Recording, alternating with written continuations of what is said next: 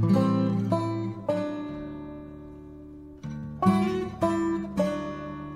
Welcome to the Meade Musings podcast, the show where we talk about different issues and disabilities that affect people emotionally, psychologically, physically, and mentally. We discuss health and well being generally. We are amplifying the voices of people living with disabilities and limitations and breaking the stigmas. Our podcast is available on Podbean, Apple Podcast, Google Podcast, Spotify, Stitcher, Overcast, Pocket Cast, Breaker, Amazon Podcast, TuneIn and Alexa, Twitter, YouTube and Facebook. We are also available on Listen Note, Radio Public and iHeartRadio. Just search Meade Musings podcast on any social media platform. Welcome! Today, my guest is Taqwetta West. Born four months premature, her mom never told anyone she was pregnant and her pregnancy was discovered when her mom was giving birth. She then gave up Taqwetta for adoption and told siblings, two sisters and a brother, that she died at the hospital. What a great start in life. I'll leave you to tell your story as it is, Taqwetta. Hello and welcome. My whole life, I knew I was adopted. My my um, adopted mother and father always told me. So I guess as you know, as children, when you instill something, you don't have to sit down and talk to them about it. So they always told me as a baby. Okay. So it was never a surprise to me. My mother even gave me my adoption records to show me the history of my mother and how many kids she had and her aspirations in life, that sort of thing. So I, I would read them from time to time growing up, trying to imagine what she was like. It said she wanted to be a singer, a professional singer. It was funny because I remember one time I used to think maybe she's Patti LaBelle. so when I met her, she was very hesitant to meet me. What was your reaction when you met her? When I met her, she was crying so hard. She was apologizing, and I believe she might have been apologizing because she felt like I was angry that she gave me up, and that was never the case. Were you angry that she left you? I was only crying because I finally saw somebody that I looked like. I finally saw a connection. Okay. You know, so, and uh, she was like, Oh, I'm going to hate telling your brothers and sisters. And I didn't understand. I didn't even ask her why. I was just too in tune trying to figure out who I was, where I came from, who she was, you know, that type of thing. And then a few weeks later, my sister calls me on the phone and says, you know, she told us that you died. We didn't even know she was pregnant. We go to the hospital. They said she's having a baby. And uh, we had to lie. One of my brothers had to lie and act like he was the father because they wouldn't let anybody in just so he could see me and hold me. And um, they go home. My sister said they go home and they prep the house for me. And she comes home empty handed. And she was like, I, I had passed away. I died at the hospital. And that the hospital was going to bury me, that she didn't have to have that burden on her. And my, according to my sister, it just started a chain of events that must have been really devastating and shocking for you. As far as like psychologically with my siblings. Yeah, that was, yeah, to me. And you know, like when you're adopted, it's funny, and I'm talking about myself. I can't speak for all adopted children. But when you're adopted, I would always be like, if the person that I had the deepest connection to, my mother, the woman pregnant with me, the woman who almost died giving birth to me, can yes. walk away then I've never expected anyone else in my life to stay. And if they left, it wouldn't bother me because that person walked away. And that, that thought process bleeds onto relationships and family members and friends. So, you know, being that I'm wounded in that sense, mentally, as far as being left at a hospital, you get friends or you get in relationships, anytime you're wounded and someone tries to heal you or fix you or help you get to the next step of getting healed, they're going to get some of that blood on them. So I noticed that I bleed on every relationship in my life my husband, my child, my friends, my family, coworkers, bosses. And so that's a, a part of myself that I'm working on now. Okay. Trying to make sure that I don't bleed on them because it wasn't their fight. You know what I mean? It's not their job to fix me, that I need to do it myself. Absolutely. A mother is supposed to be the one who cares for you, who nurtures you, who protects you, who loves you through thick and thin. And when that mother is the one who abandons you, you feel such pain, such emotions go through your mind and you just don't understand how to relate with other people when that gap is there and it needs to be filled. And then you get angry and you take out your anger on the next available person. I quite understand how difficult that must have been for you. So that's the reason why you feel you feel I, I bet you feel angry I feel I don't think I I wouldn't say it was anger. I would just I just felt like as children when you're born and you have a parent, the first that parent, no matter what your spiritual foundation is, Christian, Islam, Judaism, anything, you will always recognize your parent as a God because when you cry, they make you, you know, they fix it. When you're hungry, they feed you. Yeah. You know, that sort of thing. So that is that's instilled in us you know, that's that's natural. So they will be God until you learn about whoever, you know, the supreme being is in your your environment, in your world. Yeah. So but that and it never goes away, even after learning it. It never goes away. So when you're born and your mother, you know, that's the first person you see outside of the doctor. That's the person that holds you. And that's the person you have a mental connection to, a spiritual connection to, a genetic connection to. So whatever she's thought, whatever she has eaten, whatever she's feeling, it's it's embedded in your DNA. And you know, DNA is an information center. So anything that she goes through while she's pregnant with you mm-hmm. is embedded in you. So to to I think in a natural sense, maybe unnatural, but in a natural sense to me, it was like that connection was broken and the deepest connection that I've ever had in my life wasn't, you know, followed through with. It I wasn't important enough for her to stay. And you can't have a deeper connection than a mother and a child. Yeah. So in my head, I was just like, if she could walk away, there's nothing in this world that would make anybody else have to stay if she could walk away. Oh, that's true. That's true. What was your relationship with your adoptive parents? What was that oh, like? Oh, it was great. I mean, my mom, she was my best friend. She was my defender, my protector. She was my teacher, everything. She was, and she was such a strong woman. Her mother died when she was like nine or 10. So she grew up pretty hard with her aunts who were pretty, pretty rough on her. But with me, she was very gentle.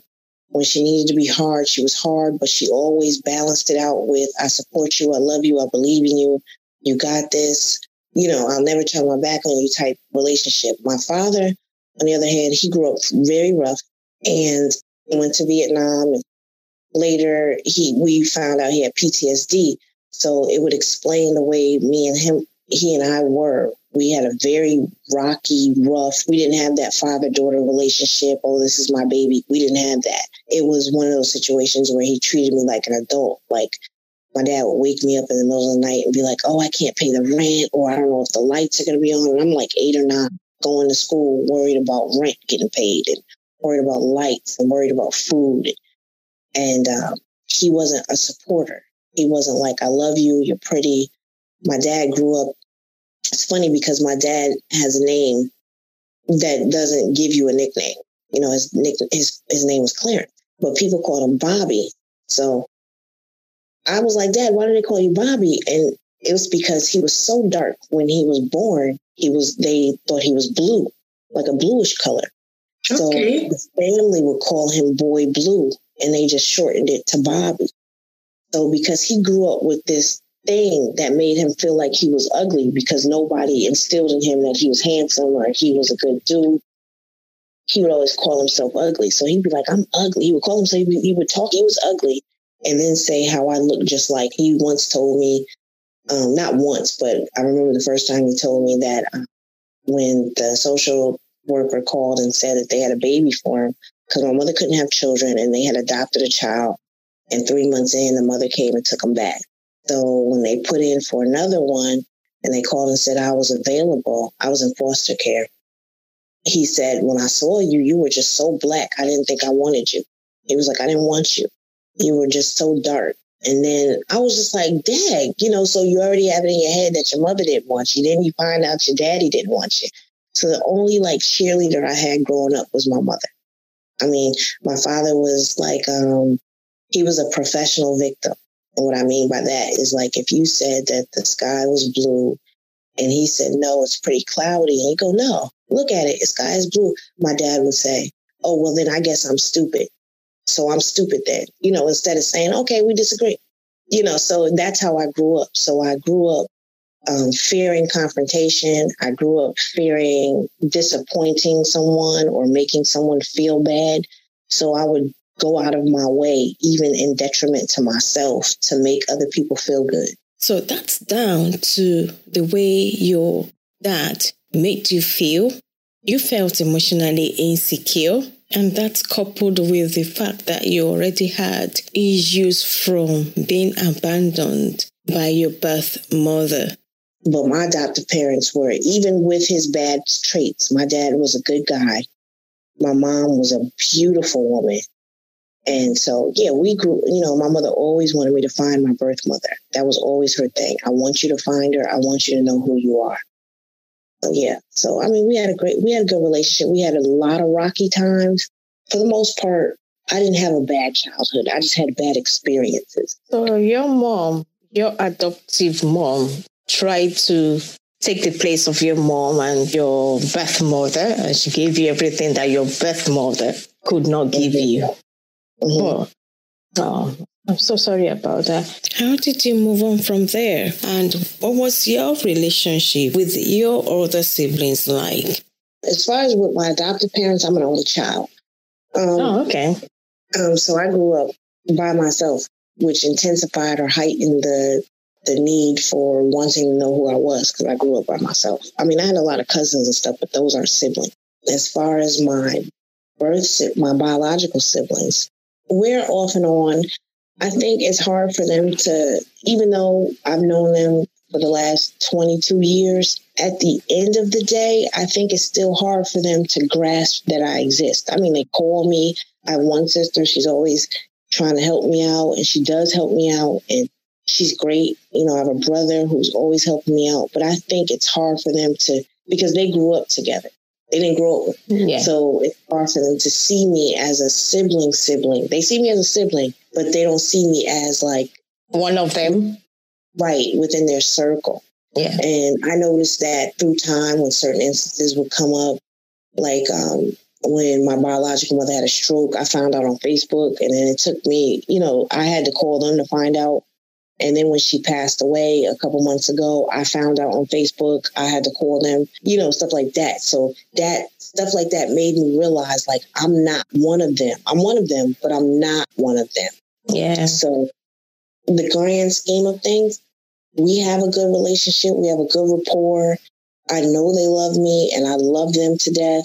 So nieces and nephews, you know, stuff like that. I have, it's really crazy to hear somebody, hey, auntie, you know, so like it, it makes me feel good, you know. So I love them to death. I just think that, you know, it's just hard for everybody to be cohesive, or yeah. not even cohesive, to be to be a strong unit because we didn't grow up as a unit, you know. Mm-hmm. So. Mm-hmm. Yeah, but you know, you, one thing you have to realize is that sometimes people handle grief and mm-hmm. bereavement in different ways. So mm-hmm. For instance, I can't actually explain why they had to leave you to find out about the death of your birth mother on Facebook, but possibly they just didn't know how to reach out. They just didn't know how to handle the grief. They were dealing with it their own way. Most definitely. Yeah. Most definitely. Well, and you know, I take that into account. Like, I'm not one of those people that don't give the benefit of the doubt or try not to understand a position. And I get it because when my yeah. mother died, I didn't want to talk to anybody. I didn't want to do anything. You know, I pressed through, but as even, you know, at the end of the day, you know, that feeling, the death of a parent is something that is not, is, there's nothing that compares to it because your entire world is built around them having your foundation. And now, once they pass, your entire world looks different. In the same, like you realize that you don't have the support system that you thought you did growing up because they're not your responsibility. You know, you're not their responsibility. You're a niece, you're you're a cousin, you're not their child. So they don't have to help you. They don't have to listen to you. They don't even have to answer the phone when you call. You know what I'm saying? So Yeah. I, once my mother passed, I saw that it was really her. It was really my dad that were the ones that that gave me that structure and gave me that love and support. Everybody else gave it to you, but it wasn't the same. It wasn't with the same intensity. It wasn't with the same amount of affection that you know that your parents give to you. So I can understand that. Like they they had just found out, it had just happened, and for me to expect them to call me is kind of out of pocket. But at the same time, I guess because I was caught up in emotion, I felt like I should have got a phone call. But that's emotion that's speaking, not realism. You know, not me being realistic to the Yeah. situation. That's true. Yeah. Because I know when my my parents passed away, some of my friends blamed me for not telling them. And I was Right. like, I was in shock. I was dealing with something. I was dealing with grief. I was bereaved. I was like, I couldn't handle that. And then you, you are supposed to be the ones calling me, checking up on me. Yes, yes, yes, yes. yes. So you don't expect me to be telling the whole, calling the whole world, say, "Hey, friend, I just lost my mom. Hey, you Right. there? I just lost." You know, you know what I mean? Yeah. But so No, exactly what you mean. I get Yeah. it. You know, it's funny because my mother died. She died in 2017 from lung cancer Oh. suddenly. And then in 2018, my father got diagnosed with lung cancer and he died the next year. And so when my mother died, I couldn't be there for her because I was living in Atlanta and she was about 900 miles away. So I couldn't be for there for her like I wanted to be. yeah, So when my father got diagnosed, I took a leave from my job to come take care of him while he did chemotherapy and radiation. And he was great in the beginning. And then stuff started going downhill. And, you know, being a caretaker of anybody is difficult, but especially a parent. And then he just died about four months later. And oh, what's crazy is is that when he passed away, I had to because I was the I'm the only child. I had to put on a face of I got this. I'm okay. There's no problem. You know, you mm-hmm. can call me. I'll call you. You know what I mean? And it was just like you had to hold in everything because you didn't want to break down in front of every, anybody because you don't want the oh it's gonna be okay. You don't want that cliche stuff. You know, it's gonna be okay. Time will heal it. He's in a better place. I don't want to hear that. You know what I mean? Because my mother's gone last year, my dad's gone now, and I don't hear it's not going to be okay because It's now easy. it's just me. I'm married. Yes, I have a child. And what's funny is, is my husband he um, proposed to me right after my mother passed away. oh, Um, my dad gave him her ring that he bought for her, oh, and he gave it to him to propose to me. And then the next year, when he got sick and he was in the hospital, we just said we were planning a wedding in Atlanta. We are gonna have this big thing, and we just said when he was in the hospital, he said, um, "Let's just do it because your dad is sick. Let's get married." And we got married in my dad's hospital room. We surprised, so at least I had a parent there, you know. So it's crazy because, like, yeah, like you said, you want people to call you, support you, yeah. help you, hold you up. And then sometimes people think that it's your responsibility to To reach out to them, yeah, which I find really upsetting sometimes. But that's the new that's a new way of thinking because you know, generations ago, not even generations, maybe maybe like two generations ago, if somebody died, if the husband died, if the child died, if the parent died, everybody would come to your house with food. Everybody would come to your house to make sure you were okay. You didn't have to call them. You didn't have to ask them for anything. Your house would be bombarded with people, bombarded with food, bombarded with support. And nowadays, it's like you have to do all the work and reach out. And I don't know where the breakdown happened, but they don't do that no more. That that mindset is so gone. And I don't understand. I don't understand where we went wrong and what generation dropped the ball because it had to be the parents of the generation that dropped Yeah. the ball. You know what I mean? Yes, that's true. Yeah, I think I think it's about the. Uh, I think sometimes it's about religion, and about, I think sometimes it's just about people wanting to be in their own inner circle people wanting to be in a cocoon, you know, not being, not reaching out to others. So I don't know where it started and I don't know how it started, but as human beings, we are social beings and we don't survive very well in isolation. So we should be able to reach out to people when they're grieving, when they're celebrating. I understand COVID is on, but when all that is fixed, we should go back to the way things, I mean, we help out each other, we reach out to each other, and we show love and we display. I mean, that's the essence of humanity. As you say, it's something that I think needs to be fixed because it just doesn't really need to go on like that. No, it doesn't. And it's sad because you have people out here who may not have people or they may have people and don't know to the extent that they have their support. You know, so they're not going to reach out. They're expecting these people to reach out to them and then they feel alone because now these same people are the same people that are trying to wait for their phone call. You shouldn't, you know, but it, it's just, we've dropped the ball in so many areas of life. I mean, this generation and the generation before me are a little different than what what our parents or their parents were like. So you talked about being in Atlanta. At what point did you move to Atlanta? Um, well, I actually had moved to Atlanta in like 2000, 2001 for a few months, and it just wasn't my scene. It was my first time moving away from home. Forget just moving up the street or getting an apartment. I moved to Atlanta from Connecticut. So it was a big, I didn't have a car. I wasn't, I didn't have steady jobs. It was 9 11. So it must have been 2001. Yeah. So it was 9 11 had happened. You know, I was working at a hotel. So I lost all kinds of income. So I came back a few months later.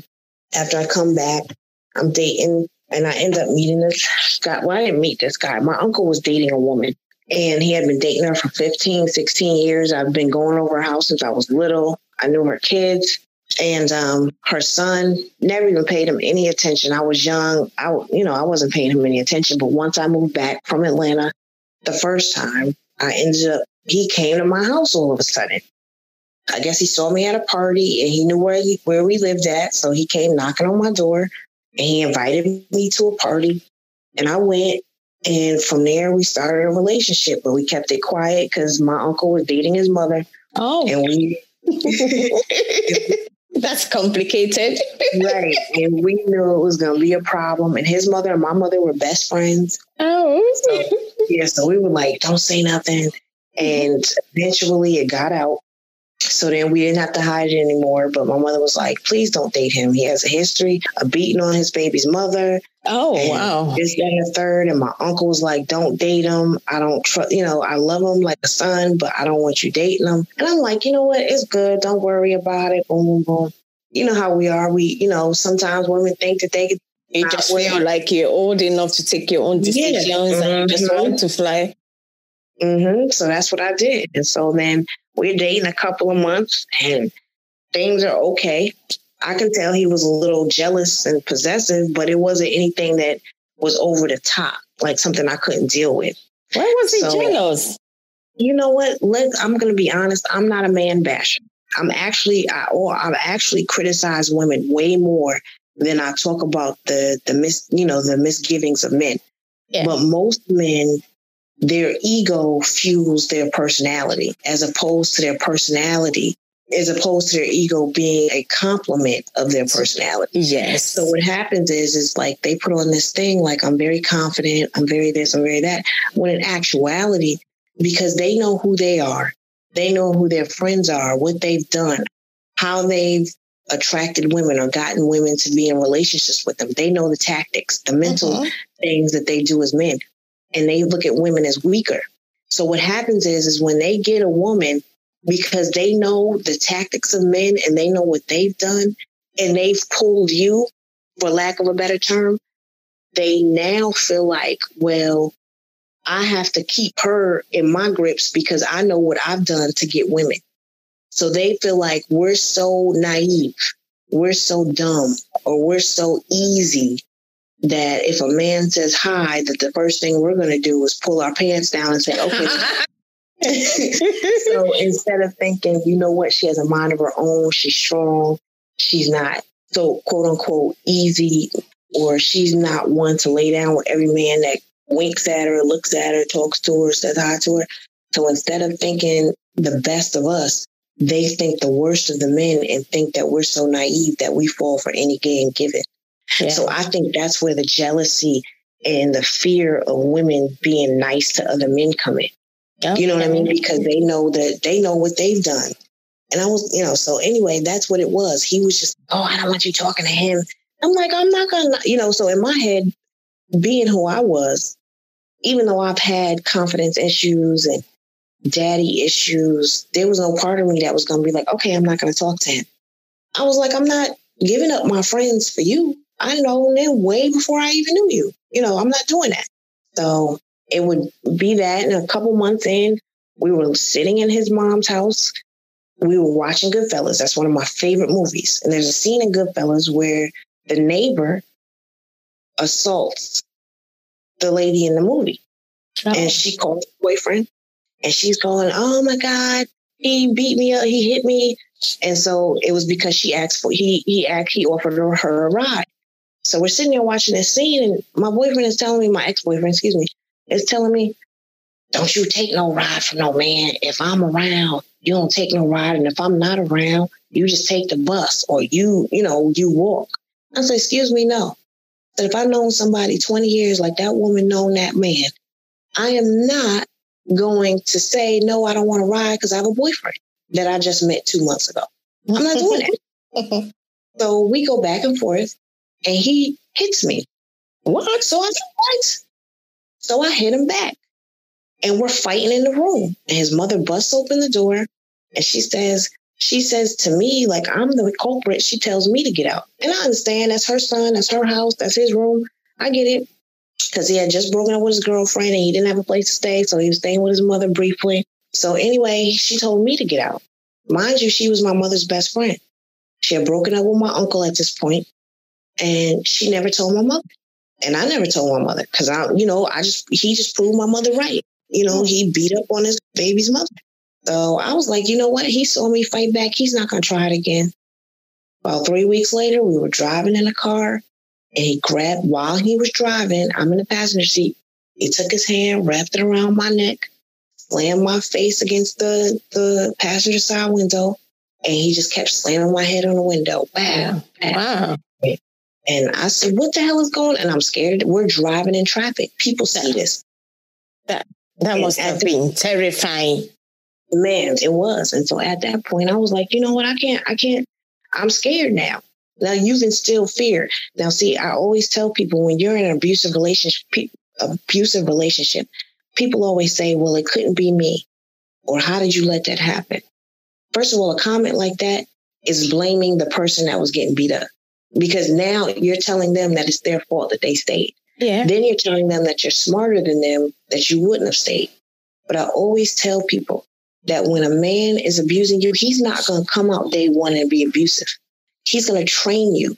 He's going to, like a dog, he's going to train you like a dog. He's going to give you the best of who he is, make you fall in love with the best of who he is, of who he knows how to be, I should say. Yeah. And he's going to make you fall in love and make your spirit and your soul connect with the best of him.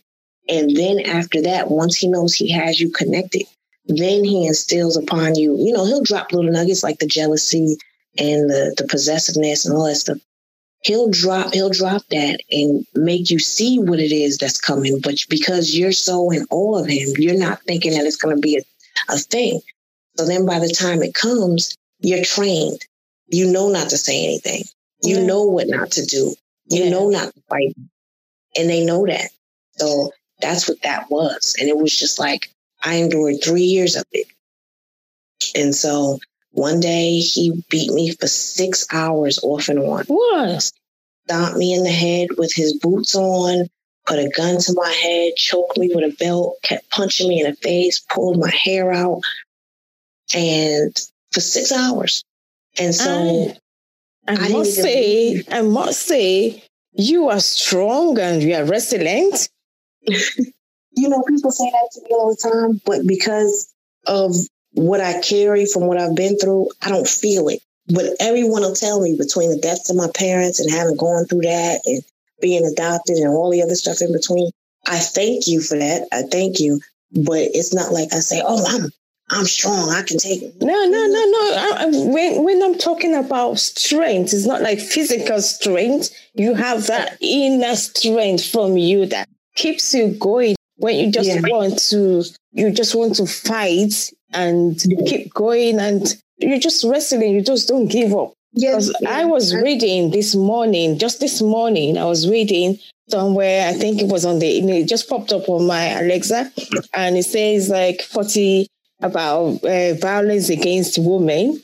And it said something about it about 46% of men who killed women. They had a known history of violence. 59% of cases involve coercive control, stalking, harassment, and physical, financial, emotional mistreatment. And one third of women killed by men in domestic violence reported the cases to police. And most times the police don't do anything about it. They just class it as civil cases, which need to be sorted out between the couples. But at the end of the day, some of these women actually lose their lives to this violence and that's not right.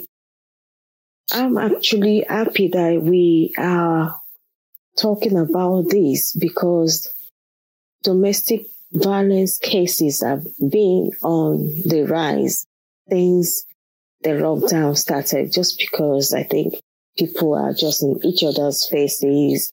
Nobody's going out. Everybody's working from home. So the frustration is there. And then I think because debts are piling up, mortgages are there to be paid, people are being followed, and some are losing their jobs. So there's a lot of stress that is going on and mental health is also suffering. So all these impacts on people in different ways and they react differently. So emotional triggers are there. Something needs to be done right now at the end of the day, some of them end up dying. You've come out of this uh, relationship and you're still you're still here. You're still talking. It was crazy is because I told I, when I tell the story, I tell people it's like a lifetime movie. Like yeah. even after he did that for the six hours, what's crazy is at the end of that six, six hours. hours oh, I mean, beating for six hours. Six hours. I've never wow. I've never experienced like that. I'm, I didn't even cry it was like he was punching me in the face like a man and I didn't even cry. Wow. He was choking me and I didn't cry. And then he was like, I should leave you. And I said, Well, can you go? I was like, That's all I'm asking you. Just go. It's okay. And when I didn't beg him to stay, it was a thing. Like it triggered him. Like, she's not begging me to stay. Like, what is that about? And it, and even after that day, like the next day, he works at he works at a college. And he was like, I can hide you in this college and nobody will find you. Wow. You know, he, you know, he punched me in my forehead to the point where I had a knot on my face. Like it was really crazy. So anyway, even after all of that, I didn't leave because fear guides you. When you're in an abusive relationship, yeah. fear, fear guides every decision you make. What you put on, how fast you drive, how exactly. slow you drive. I literally had to count two rings on my phone before I picked it up. If I picked it up on the first ring, he would have thought I was doing something that I was trying to hide. If I picked it up on the third ring, he would have thought I was doing something that I couldn't get to him fast enough. So I always had to pick up the phone on the second ring. If I went to the bathroom, I had to put the phone in my sock if I had a skirt on because I didn't want to miss the phone call. You know, it was literally everything I made for breakfast, dinner, lunch, anything I said, everything was guided by fear because that's how the relationship was. That's not the way to live. When you say you're in love with somebody, and you just live in constant fear. You just don't feel free. It's not right. Even after all of that, I was too scared to leave. And so then one day he just called me while I was at work. And it was over on MySpace page. This is when MySpace was st- it was dwindling down. And he said, You have a MySpace page. I told you not to be on MySpace. And he was cussing me out on the phone. And I called my mother. I said, I'm, I, I don't know what's causing me to tell you this right now. I said, But he's been beating me. And my mother said, I know. My mother said, I know he's been beating you, but I've been waiting for you to tell me. Wow. She said, I knew I couldn't say anything to you when I would bring up little stuff, not even him beating you, but the way that you would come over And if he said, "Come, come to my mother's house, leave your mom's house," she said, "The fact that you would do certain stuff like that, and you stopped coming around the way you you usually do," she said, "I because I wasn't living there with her, I was living with him." She said, "I knew he was beating you, but I couldn't say anything. I had to wait for you to tell me." So called the domestic abuse hotline and she said, I told her what was going on. And she said, What's your plan? I said, I'm going to go to my mom's house, get some clothes, and go stay at my biological mother's house, which is about a half hour away. And she said, Are you going to go to work the next day? And I said, Yes. She said, Does he know where you work? I said, Yes. She said, Does he know where your mother lives? I said, Yes. She said, So your plan is just to move locations, but keep the same routine. And I said, Basically, she said, That's not going to work. Yeah, because he knows where he can get you. Exactly. She said, I'm, I'm sorry to tell you. Now, mind you, I was in the midst of buying my stuff to go to my God, my, my biological mother's house. And she said, I don't want you to think I'm telling you to stay in an abusive relationship, but I want you to know that you can't leave like this. You have to have a plan. So the best thing for you to do is go home with him and try to make sure everything is, you know, do the best you can. If he says sit on the sit on the table, she said sit on the table. He said, sit in the car, sit in the car. She said, because you don't want to trigger anything, because anything will trigger him. She said, because if you leave now with no plan, you're putting everybody who's helping you in danger. You're putting your friends in danger and you're, you're putting yourself more than anything in danger. She said, more women die. Yeah. They're leaving the relationship than they do while they're in it. Yeah. so I had to go that's that's exactly why I, mean. I said with this uh, thing I that came up this morning. It said one in three women eventually died because their partners or their ex partners tugged them and hunted them down after leaving. Right. And I had a friend who works at a jail, a women's prison, and she said to me that she had so many women in prison who went to jail for killing their partner because their partner wanted to kill them after they left. Oh wow. That, that doesn't right. So after I left, so right after I went back home, I would sneak to a friend's house and I said, I heard you're moving to Atlanta in a couple weeks. Can I come with you? And she said, Yeah, you can come with me. So I said, Okay, I gotta go. And I would run back home and all that kind of stuff. So it was one day she was like, I'm leaving tomorrow. I said, okay. So I told my family, I said, I'm ready to get my stuff out. So I knew his schedule back and forth. So for like the two weeks before I left, I made the arrangements that I needed to make. Let my job know. No, I didn't even let my job know. I couldn't because I didn't want anything to get out. So he went to work. My family, my mother, my mom, my mother, my father, my aunt, her boyfriend, my friend's boyfriend, and an uncle went to the house and we packed up all our cars with the stuff we could fit in there. And we brought it back to my parents' home. And I packed my car up with stuff that I was going to take with me to Atlanta. And my father was like, You could go stay at a hotel tonight. You could leave your car here. And I said, No, because I've known him to bash him. I've heard stories of him bashing in women, women's cars. I said, I need my car for Atlanta. So okay. my father said, We'll drive to a hotel and, you know, about a half hour away. I had changed my phone number that fast. So he was calling me and it wasn't going through. So instead of, you know, while we're on the highway, my dad is in front of me in his truck and he sticks his hand out the window with his phone, which to tell me to call him because I changed my number. He didn't have it. And I called him and he said, You can't go back home because he's over there. He's going crazy at the house. Yeah. You're going to have to stay at the hotel. So I stayed at the hotel. My friend came that night that I was leaving with and we left for Atlanta the next morning. And I was, I've been going 15 years. Good on you. You did what you had to do and you took all the actions that you needed to. That's really great. And you are alive today just because of that action. Who knows what could have happened? Great job. Well done. I'm trying. I'm trying. I have a lot of wounds to heal, but you know, in the midst of it all, like, you know what? Me crying about it, me reliving it. You know, there are moments when I have flashbacks of it and stuff like that, but it's not to the point where it, it deems me, you know, with the inability to function. So, but yeah, it, it, it's it's a it's a journey, and sometimes I don't even think about it for a long period of time. It doesn't even pop in my head. Okay, so where are you now with your life? Right now, I'm married. I'm living back in Connecticut. My, since my parents passed away, you know, I own the house that they had. So my husband, he was married previous to me. So He has three children with his ex-wife, so he was willing to up and leave and come to Connecticut. His mom is in Atlanta, so we came back to Connecticut and we're living here now. It's been a rough, rough ride, but I'm a mother of a soon to be 10 year old. She was four months premature, just like I was.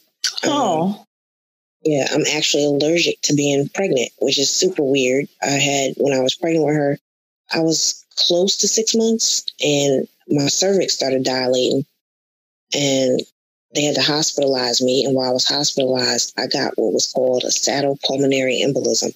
Oh, how about that? Pulmonary embolism, yeah.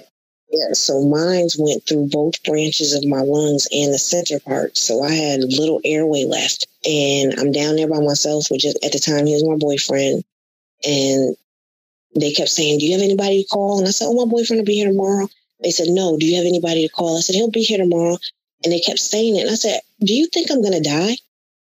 And they said, We're going to try to not let that happen. And so I'd be in the hospital, and every day there would be like 30 or 40 people coming to see me. And I asked my nurse, I said, Why do so many people come in my room? And she said, You don't understand. You're not supposed to be talking, you're not supposed to be alive.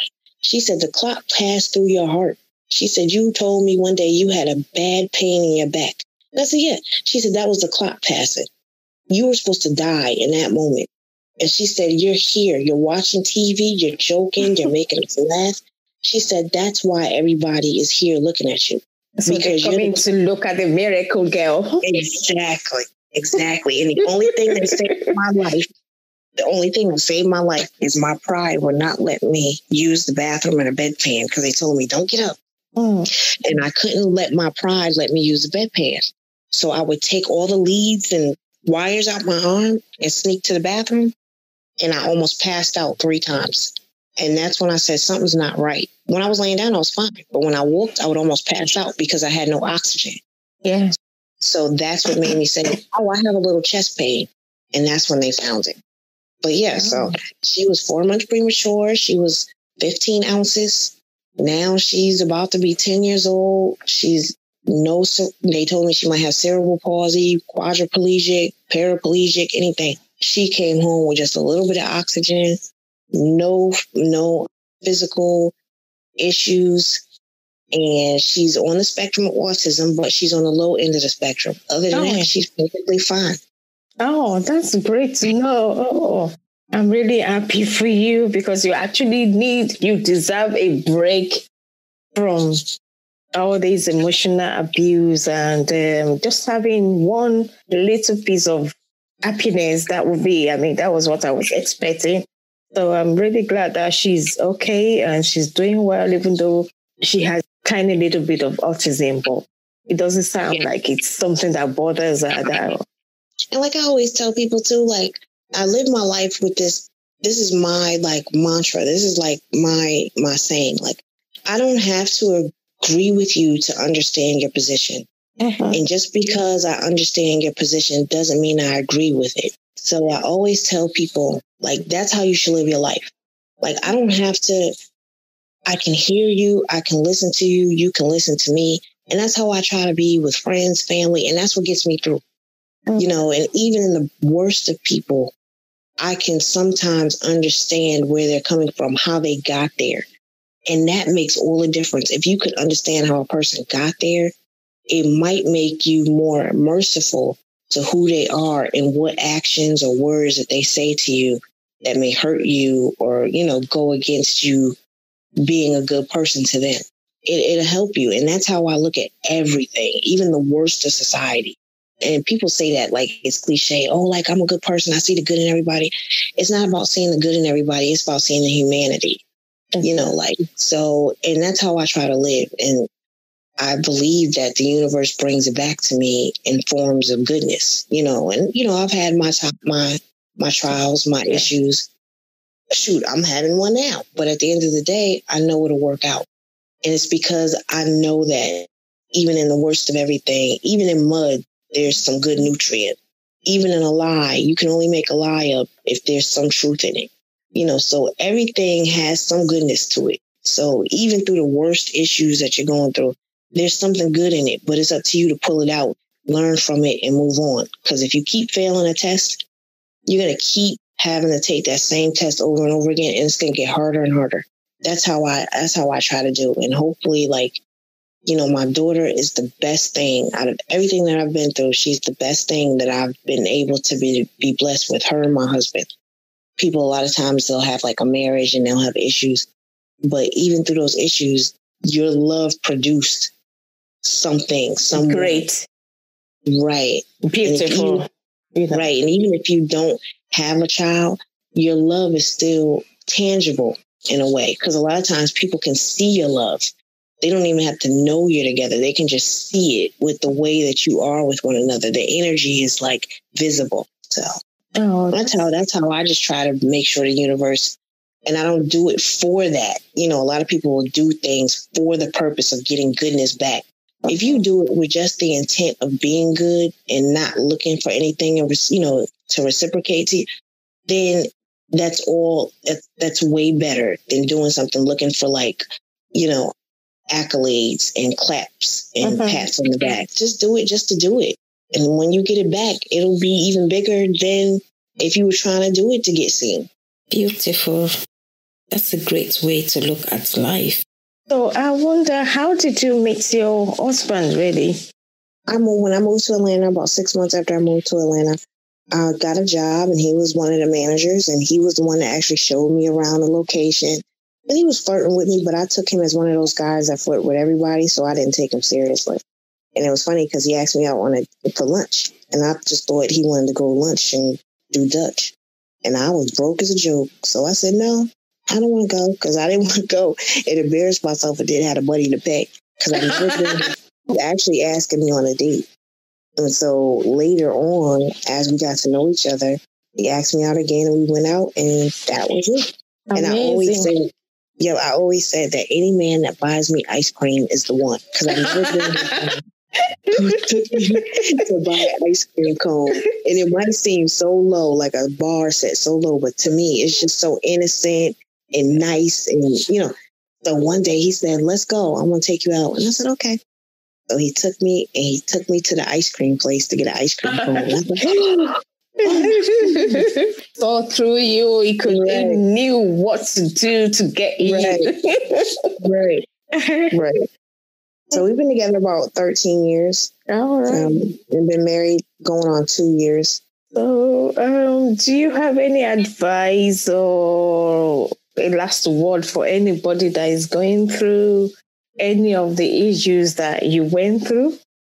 As far as adoption, I mean, that's that particular subject is individual. Like, you know, it depends on what type of family you grew up with, the circumstances surrounding that. So, really, when it comes to adoption, I really don't have many words. All I can think of is is just you. I don't think a person needs to see their gene- genealogical or genetic tree, their gene- genealogy tree, in order for them to understand who they are. Because you make yourself. You know what I mean? Like your your whoever raised you gives you that foundation, whether it be messed up, brutal, whatever. It's up to you to pull yourself out of that. Your situations, you don't have to allow what you've been through or any traumas to shape you and make you. You can actually break free of that. So in, in regards to that, like, but as far as like um an abusive relationship, I always tell people I talk more so to the people that know people in abusive relationships. And I tell them all the time, like, please, patience is a virtue when it comes to these folks. They don't, there are women who stay because they love the person or they think they do. They really don't love the abuser. They love the person that felt they fell in love with before the abuse. And people have to realize that. And it's not because they like getting beat on. It's not because they like the fear. It's not because they want to die, but it's because they're constantly looking for the person they fell in love with and they think that person will come back. Person comes back after the beating. That Yeah. person comes back after the verbal. That person comes back after all of the abuse. Right when he's finished, he or he or she, they turn into the person you fell in love with. And that's what you wait for. And then you hope that person stays and you think you can do something to make them stay longer. When in actuality, you can't but you don't know that because you're constantly on this hope because you fell in love with a person. Yeah. And a lot of times fear, I don't know if people realize like when you're when you're afraid, there's a chemical in your brain that touches every muscle in your body. Mm-mm. And your body responds to that. And it's actually a poison. So that's why sometimes people get stiff. They can't move. Yeah. They're like paralyzed. Right. So that fear, every imagine living in fear 24 hours a day while you're at work, not even in the presence of the person that's abusing you, Mhm. while you're at school, while you're at your family's house, while you're at their, you know, their family's house, while you're at home. There's a constant level of fear. And when you know that the person is willing to beat you because you might have looked at them wrong, or you talked to somebody, or you didn't come home fast enough, or didn't answer the phone fast enough, or you talk back to them, imagine the anger and the actions that will be put forth if you walked out the door. When people say, well, you come stay with me, that's dangerous. How many people have we seen women or men where they've left and the person goes to that person's house and kills everybody in the house? So it's not about a place to stay. It's about a plan. It's about making sure you're safe, making sure they can't find you. And people think that it's just easy to walk out the door and go stay with somebody. Mhm. It doesn't work like that. And to the women that are getting abused, there is nothing wrong with them. I always say it's not your fault, no matter what anybody says. If anybody says that it couldn't be me or wouldn't have been me or I would have killed them, no, ma'am, you they don't know. They think they know, they don't know. And it's not your fault. I don't care if you spit in their face. Not to say that I don't think somebody should respond, but I, you know we all know that there are things that you know it's not your fault and that that fear you have to use that fear as fuel to save your life use it as fuel to get to the next day because if you fear dying while you're there or getting beat while you're there imagine the freedom you'll feel when you finally walked away and you know they probably won't find you you know if you if you go about it the right way you know Yeah. so i always tell women if you need somebody to talk to i'm here you need somebody to email, I'm here. If you just want to scream on the phone and cry and not have me say one word, I'm here. I won't even get advice. I can just listen. If you just want somebody, I'll listen to you. Because a lot of women feel alone, like nobody will get them, or they'll start giving them judgmental advice, you know, where the advice might be good, but it's coming from a judgmental point of view. That's true. Thank you so much for that summary. And it, it, wrap, wraps up everything that I've uh, been thinking about. And people are often paralyzed by fear, the fear of the unknown, the fear of what's going to happen, the fear of Right. where they go, the fear of what people will say, where, especially when children are involved. Uh, how, how am I going to leave the children? Where am I Right. going to take? Where, what am I going to do? You know, so that's Right. what actually stops them from taking actions and these Right. things. So I mean, I thank you for bringing me on. I really do. Like I'm, I like telling my story at this because it's a healing process. When you say it out loud, sometimes it makes you, you know, and you know, someone's actually interested. It makes you feel good, and I oh. appreciate the the invitation, and I appreciate your the whole your whole demeanor, your energy, your voice. You're beautiful. It's calming. Oh, thank you so much. I really appreciate you as well. Do you have anybody you want to give a shout out to? Yes, I'd like to say happy birthday, soon to be birthday to my daughter, Oh, Winter. the birthday? Her birthday's Monday. Oh, happy birthday. Happy birthday, right? What's she And, um, called? she's Winter. Her name is Winter. Happy You know, birthday, Winter. I know that's right. And I want to thank my husband. He's been very patient and he's been he's endured a lot over the last year. And I want to say thank you. And I apologize that he hasn't had to go on through that. Anything that I've contributed to that, I want to apologize for that. And I just want to thank him. He's a good man. A lot of men wouldn't do what he has done, you know, leaving his children to come to a, a city he's never lived in and live in a place. So fix up a home that he didn't grow up in. And so I want to thank him and tell him that I appreciate him and I love him for his support and his sacrifice. So yeah, so that's that. Oh, that's awesome. I really appreciate you actually saying thank you to him because not a lot of men, he's a good man. I mean, not a lot of men would abandon their family to just say, okay, I found another girl I'm really in love with. And I mean, people would say, are you out of your mind? You're leaving right. your family, you're leaving your safety net, you're going somewhere you don't know. So he's taking right. that leap of faith and he's talked with you and he's helped you through your storm. So I really appreciate that. I'm saying thank you very much on your behalf. For support on domestic violence and domestic abuse, the National Domestic Abuse Helpline and web chat is open for anyone who needs support in recognizing abuse. It's for women and young people. And the number is 0808 2000 24 7.